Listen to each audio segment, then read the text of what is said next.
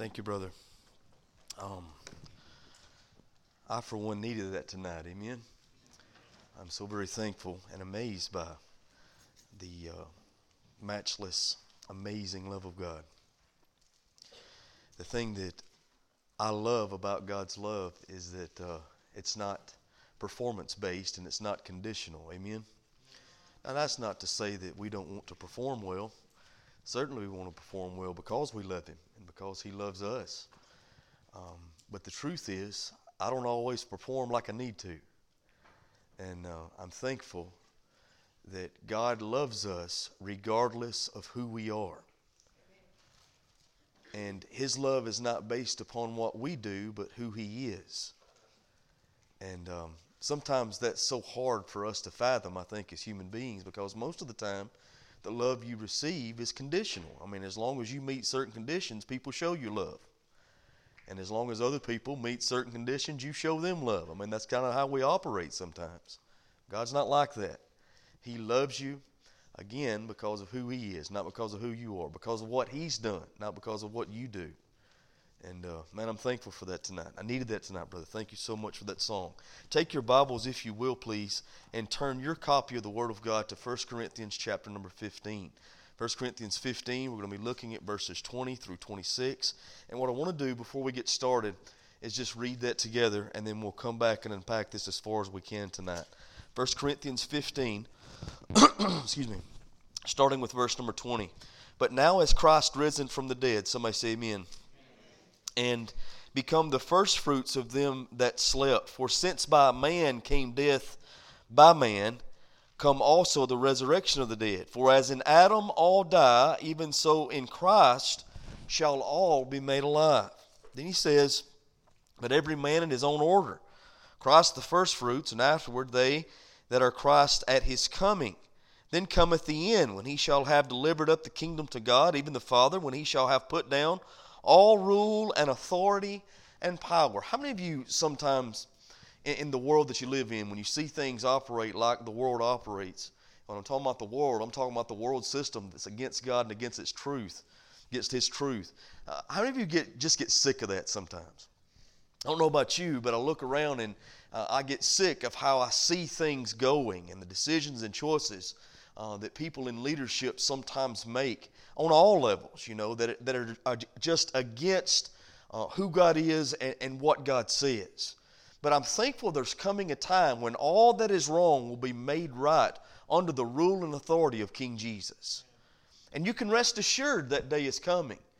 Now, the mess that we find ourselves in can only be straightened out by the Son of God and God the Son. But that time is coming according to what the Bible says in 1 Corinthians 15 24. That's the hope we have as believers. That's what we're looking forward to. And uh, man, that blesses my soul. Look down at verse number 25. For he must reign till he hath put all enemies under his feet. Now, let me ask you something. As a believer, as a Christ follower, the, the scripture teaches that Christ is in me and I am in Christ. The scripture teaches that we who are in Christ, listen, are made partakers of all He is and all He has. Now, let me ask you this. If the Bible says in 1 Corinthians 15 25 that all His enemies will be put under His feet, and we are in Christ and Christ is in us, does that not also mean all enemies will also be under our feet? How good it is to know Jesus. What a blessing it is to have the hope that we have in Christ. That's what Paul is making very clear to us right here. Then he says in verse number 26 the last enemy that shall be destroyed, everybody say destroyed, is death. Tonight I want to speak to you on the subject of the day death was destroyed. Let's pray together. Father, we love you. Thank you, Lord, for all your many blessings. Thank you, Lord, for the truth of your word. Lord, I'm so thankful that we have a blessed hope in you. Father, it's not about us, but about you. And I want to thank you for that tonight, Lord. Our, uh, our salvation is not based upon what we've done, but what you've done. And I'm so very thankful for your love, grace, mercy, and forgiveness that's shown to us all uh, through the cross. And Father, I'm just praying you make your word, your truth, real to each and every person in this place within the sound of my voice, whether they're in this sanctuary or listening online. We're praying that you would have your way and have your will convict hearts where hearts need convicting, comfort hearts where hearts need comforting. For Lord, you know exactly what we need at all times. Lord, you know what I need tonight, and I pray you give it to me. I pray that we all leave here different than when we came. Encourage uh, our hearts, strengthen us in your spirit. Holy Spirit, have your way and have your will, we pray in Jesus' mighty name. Father, we pray that the church is edified, that, Lord Jesus, you would be glorified, and that Satan would be horrified by the truth that comes from your word this evening. In Jesus' name we pray, and for your sake, amen.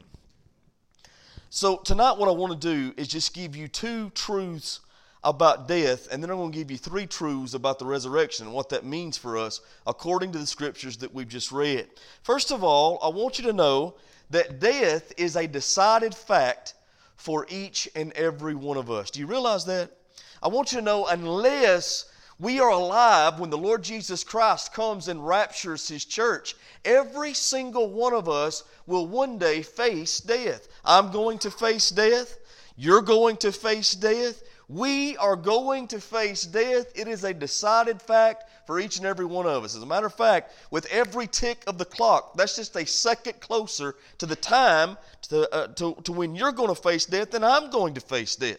Now, I'm not trying to be morbid. I'm just trying to be real with you because we all need to know death is an enemy that we're all going to face.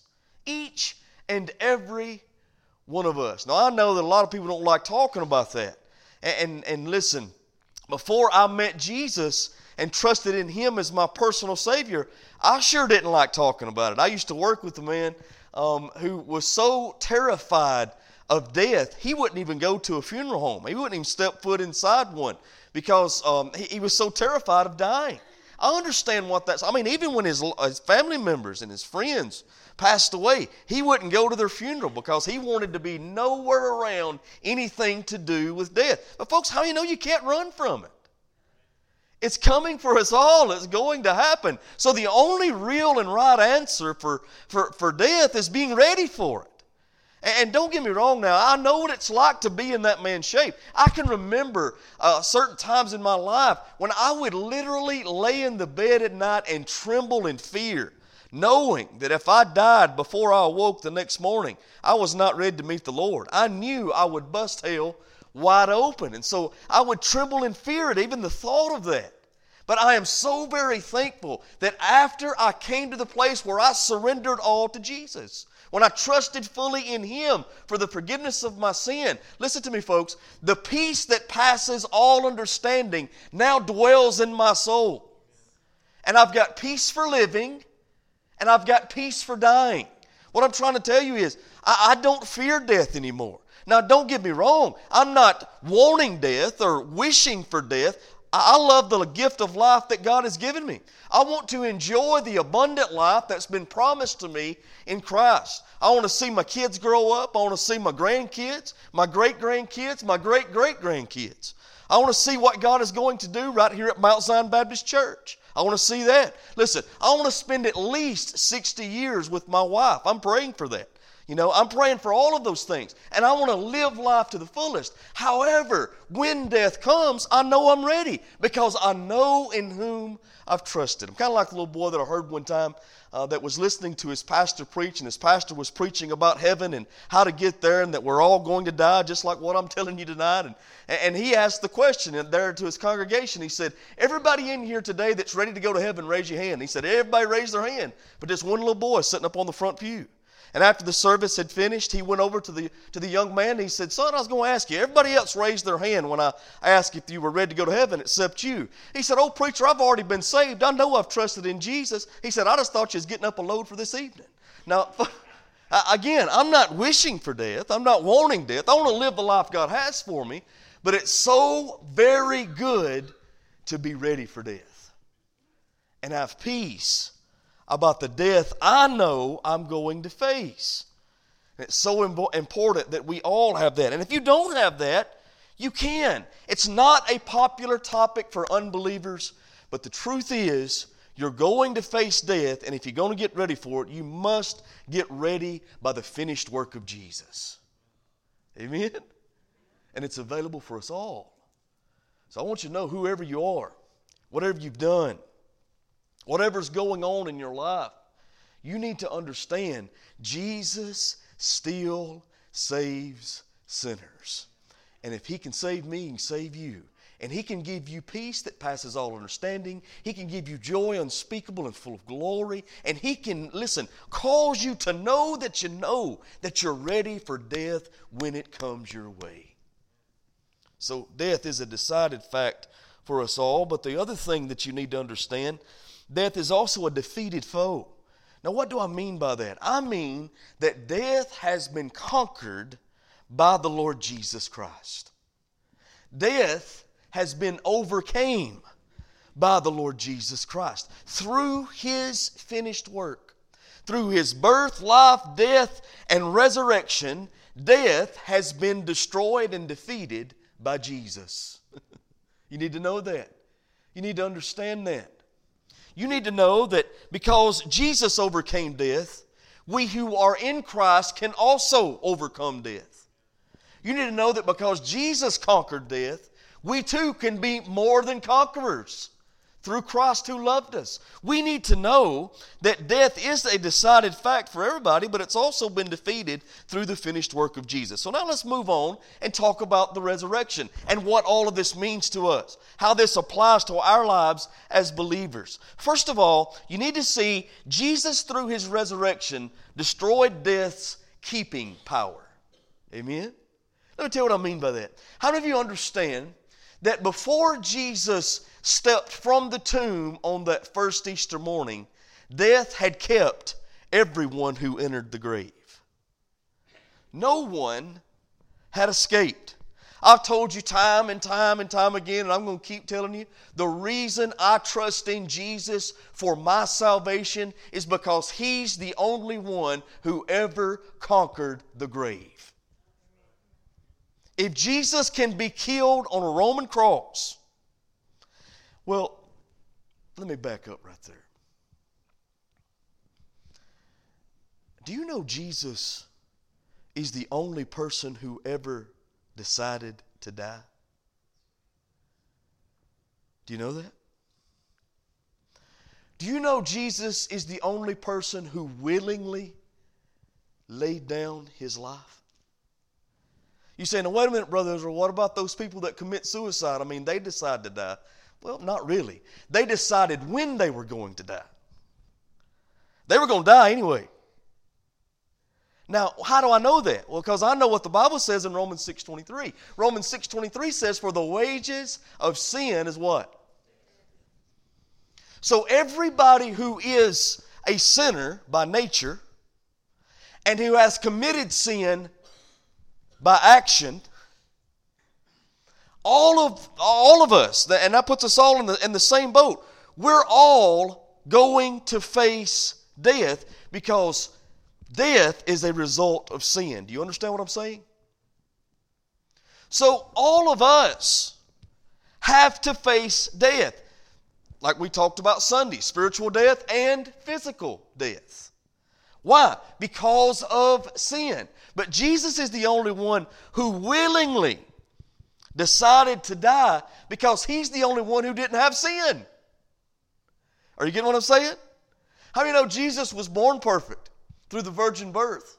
He was not born of the seed of man, therefore, he was not born into sin with a sinful nature. And since he didn't have a sinful nature, it didn't show up in his actions. For all the time that he spent upon earth, 33 and a half years, the Bible teaches he did it without sin. See 2 Corinthians 5.21.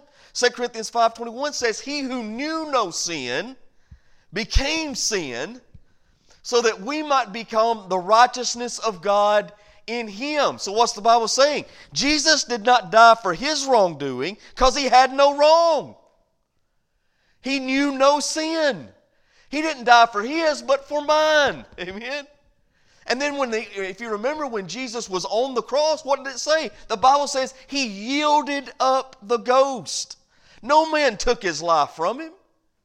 Death had no uh, uh, dominion over him because he had never sinned. He was perfect and holy and righteous in every way. Yet he chose, he made the choice to experience death so that you could truly experience life. That's the amazing good news of the gospel. The Bible says in the book of Hebrews, chapter 2, that he tasted death for every man. Not some, not most, but for all. He took the penalty for your sin, thereby dying your death so that you could have eternal life. It's amazing. He's the only one who decided to do that willingly. And we know that he was dead when they put him in that tomb. Amen? There's some theories going around today that um, try to disprove and discredit the resurrection. They say that Jesus really didn't die on the cross. Let me tell you something. A Roman lector, his job at the crucifixion was to make sure people died. And if there's ever been an army, a military force who knew about killing people, it was the Romans. That wasn't their first crucifixion. They were professionals at what they did, and they did it well. And so they knew full well Jesus was dead when they took him off the cross. And they put him in the tomb. But we sing the song all the time. It was a tomb that he borrowed for three days. Now, why did he borrow it? Because he wasn't going to need it long. He went to the grave to overcome it so that we too could overcome it. It was through his resurrection, he destroyed death's keeping power. Up to that moment, no one had ever conquered the grave. No one had ever overcame death, but Jesus did. That's why the Bible says two things about him, starting in verse number 20. First of all, he says, But now is Christ risen from the dead and became the firstfruits, watch this now, of them that slept. Now, what does it mean when the Bible calls Jesus the firstfruits? To know that, you got to know a little bit about what happened throughout the Old Testament scriptures. When it came time for harvest, uh, among the Jewish people. What the priest would do, he would go out into the field when the uh, first ripened grain had actually put out the, put out the, the seed heads. And he would go out and, and pick that first fruit of the grain and bring it back to the temple. And the people would be there, and there'd be a great big celebration. It was called the Feast of First Fruits. And what he would do, he would stand before the people and before the Lord there in the temple, and he would give what was called a wave offering. Amen? And really, what he was saying was that he was thankful that God had provided the first fruits. And then he was saying he was trusting by faith, and the people themselves that were there celebrating, they were trusting by faith that the same God who gave the first fruits was the God who would continually bring the harvest. Now, what does it mean that Jesus was the first fruits? Well, he was the first fruits, but then it means, listen to me, folks, we are the harvest. Amen? Because he was the first one to overcome the grave, we too, who have trusted in Christ, will also overcome the grave. Death, its keeping power, was destroyed by the first fruit, Jesus, who was the first one to overcome death, hell, and the grave. Excuse me. Oh, ooh, that's rough. I'm sorry. Not only does it say that Jesus was the first fruit, but then it says in verse number 22, he's, and, and later on in, in 1 Corinthians 15, he's called the second Adam. Now, watch what it tells us. For as in Adam all die, even so in Christ shall all be made alive. I love that verse. I'm so thankful for that verse. We talked a lot about it Sunday. Um, and, and if you remember, I told you what Adam got wrong in the garden, Jesus made right at the cross.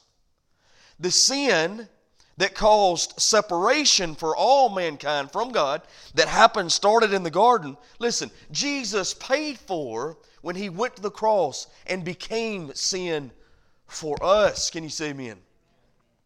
Me and Brother Scotty was talking about this um, after service last Sunday. Brother, can you share with me and with them what you shared with me after service? I thought that was fantastic. Something the Lord just spoke to his heart.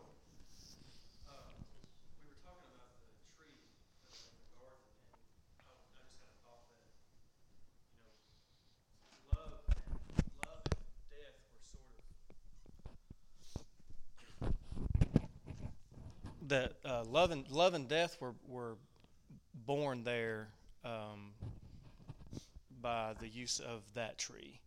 So and Adam and Eve had to have free will to be able to truly love because you have to choose to love to love.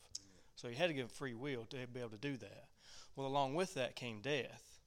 So you know we were talking about it and it's and it's almost like you know love was born with that tree and then love was confirmed with another tree you know with the resurrection. And the death that also had to come with the love was also defeated at the other tree. Amen.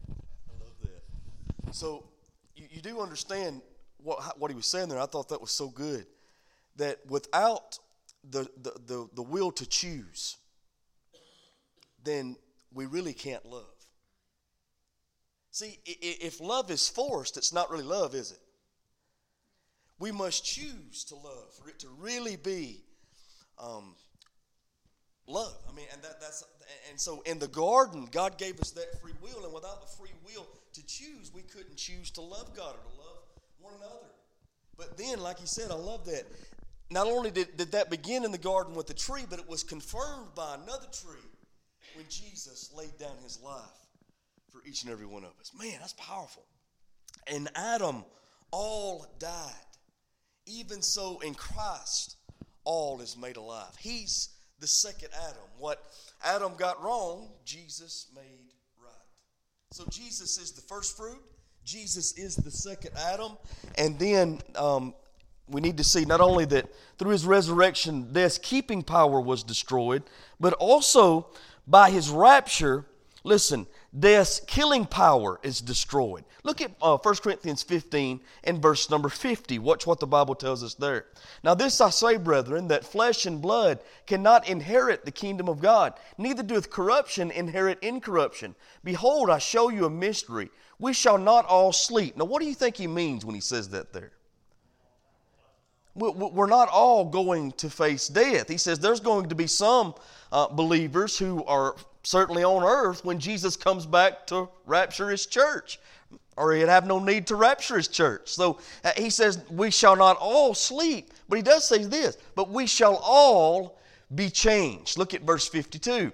In a moment, in the twinkling of an eye, at the last trump, for the trumpet shall sound, and the dead shall be raised incorruptible, and we shall be changed. If you believe it, say amen. So the Bible teaches that not only did Jesus destroy death's keeping power through his resurrection, but now listen, he destroyed death's killing power. Not everybody is going to be killed by death because there's going to be some that will be raptured. And all of that happened, first of all, through the resurrection and will happen in the future through the rapture. But now, this is the third thing that I want you to see about the resurrection that I love maybe more than, uh, more than any of them. It's by the reign of Jesus He's destroyed death's kingly power. You said, Brother, what do you mean, kingly power? Well, let me give you a verse of Scripture Romans chapter number 5 and verse number 14. Brother, if you will, please put that on the screen for me. Romans 5 and the 14th verse. Nevertheless, death reigned. Everybody say reigned. Now, what is really the Bible saying here? And that means that death um, was, was king. He, death reigned from Adam to Moses. Death reigned over all men. Why? Because all men had sinned. Amen? And so death had a kingly power. It was reigning. Now I want you to put for me on the screen 2 Timothy chapter number 1. Watch what this says. 2 Timothy 1 and verse number 10. But is now made manifest by the appearing of our Savior Jesus Christ. Watch this now. Who hath abolished death and hath brought life and immortality to light through what? It is through the gospel message that we become immortal, eternal, because of the supernatural work of God the Holy Spirit. You need to understand, listen to me now. Jesus has abolished death. Death no longer has power over the believer. See, death for the believer is little more than changing addresses. That's about it. Under, you need to understand that for those who place their trust in Jesus, listen to me, my last breath on earth will be followed by my first breath in heaven. And the same is true for you as well. The Bible promises that for the believer to be absent from this body is to be what? Present with the Lord. Now, this physical uh, form that you see before you and the physical forms that I see before me, how many know that's not really us? that's not really who we are. Who we are uh, is the soul, the spirit within us. And listen, when this soul leaves this body and physically we die and this body goes back to the grave, we'll be more alive in that moment than we've ever been before. For we will be, as God's people, in His presence. Death has been abolished. And then there's coming a time when all of us will be resurrected. Watch this. Go back to 1 Corinthians chapter 15 and I mean physically resurrected. 1 Corinthians chapter 15 and verse number 25. The Bible says, For he must reign till he hath put all enemies under his feet. The last enemy that shall be destroyed is death. Now, I'm not going to flip over there this evening.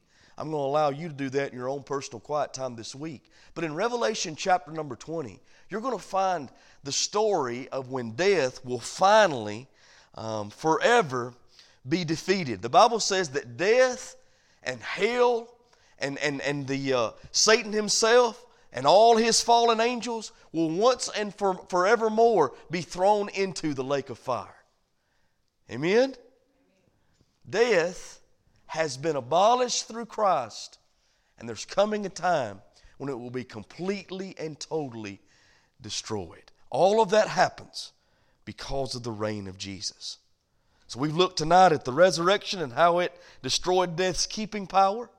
We looked at the rapture, how it destroyed death's killing power. Death can't even kill everybody anymore. Why? Because Jesus promised to rapture his church. And then because of the reign of Christ, because he's still on the throne, right now sitting at the right hand of God, death's kingly power has been destroyed. Death is no longer reigning. King Jesus is on the throne. Can you say amen to that? So, folks, I'm thankful tonight that I know I've been born again into His family and death no longer has dominion over me. And if that's true for you, praise the Lord. And if it's not true for you, you've not yet trusted in Christ as Savior, then what are you waiting on?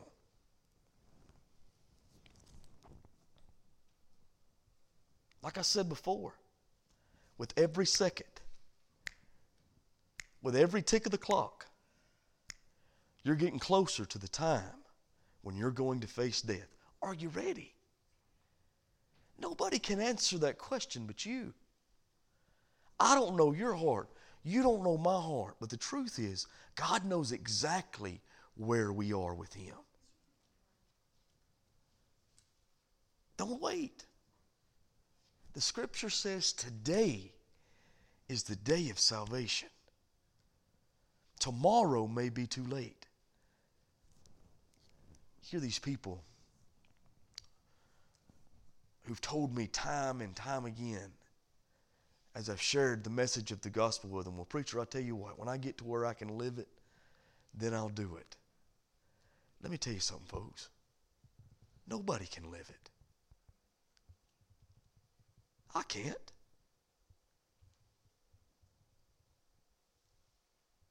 none of us in this flesh will be able to live out perfectly the life that God wants us to live. We can't. That's why we need His grace. That's why we need His forgiveness. That's why we need His help. And so, just like you are, God will receive you unto Himself. And He will do for you what you can't do for yourself. Amen? Trust Him. Trust Him. What are you waiting on? He's able to forgive your sin, He's able to give you new life in Him. That's the message. That's the message of the resurrection. Those who are in Christ can and will conquer the grave. Jesus said, He that believes on me shall never die. Yeah, this old body, it's going back to the dust from whence it came. But that seed that remains in me, it will live forever with the Lord. Again, not because of who I am, not because of what I've done, because of who He is and what He's done. If you got it, say I got it. Next week, my plan is to talk to you about our new glorified body. I've been thinking on that a while. And uh, man, it just makes me happy thinking about it and talking about it. I cannot wait to share with you what the Lord has shared with me. And we'll try to finish up with 1 Corinthians 15 next Wednesday night. Any comments or questions?